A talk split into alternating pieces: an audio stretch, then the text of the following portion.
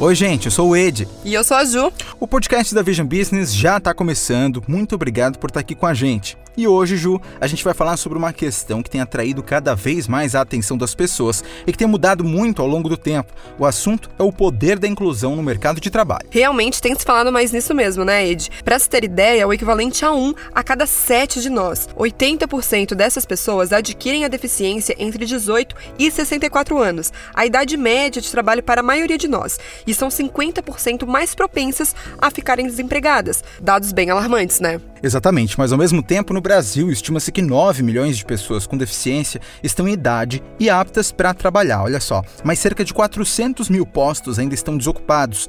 Somente 48% do total das vagas reservadas para pessoas com deficiência estão ocupadas. Isso é o que apontam os dados do Ministério do Trabalho e do IBGE. Na edição impressa de setembro da nossa revista tem uma matéria bem completa com todos os dados sobre esse assunto. É só baixar na sua loja de apps como a Google Play ou iOS. Mas aqui no podcast a gente traz a protagonista da nossa matéria, que é a Carolina Ignarra. Muitas empresas têm apostado em consultorias que promovem a relação entre profissionais com deficiência e o mercado de trabalho. Uma delas é a Talento Incluir, fundada pela Carolina. Isso mesmo, a Carol ela é formada em educação física, pós-graduada em dinâmicas dos grupos e especialista em neuroaprendizagem.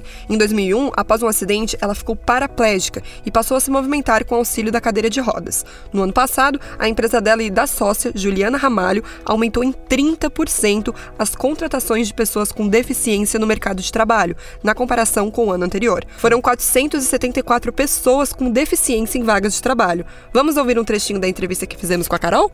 Eu muitas vezes já agradeci aí por estar vivendo esse esse difícil, essa difícil condição, mas ao mesmo tempo eu me sinto muito plena em relação ao que eu consigo e conseguir né, alcançar e, e fazer. E é claro, eu estou só no meio dos meus objetivos, eu tenho muito mais ainda como meta para realizar, mas eu, eu me sinto muito confortável enquanto pessoa com deficiência com o resultado do que eu faço, né? E se eu não tivesse a deficiência, talvez, provavelmente, quase que certeza que eu não teria essa história para contar.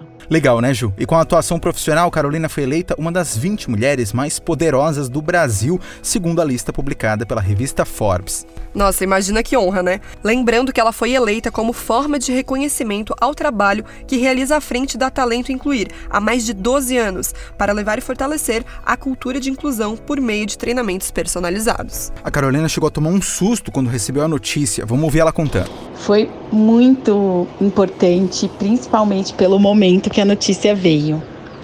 No começo do ano, eu tive uma erisipela na perna e eu estava internada no hospital, bem descreditada da vida. Eu estava muito triste porque eu tinha acabado de passar um longo período de férias, como nunca antes eu tinha tido oportunidade de passar é, como empreendedora, né?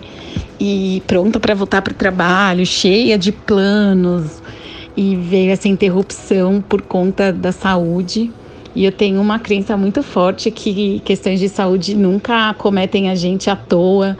Então, eu estava ali num pensamento bem de identificar o que estava acontecendo comigo emocionalmente para essa doença me pegar do jeito que pegou e me paralisar. Então eu estava ali me sentindo nada e veio a notícia eu, pelo WhatsApp, assim, a jornalista já conhecia de uma outra matéria que a gente tinha feito juntas no passado, assim, uns cinco anos atrás. E ela não era na Forbes ainda, era outro canal que ela trabalhava.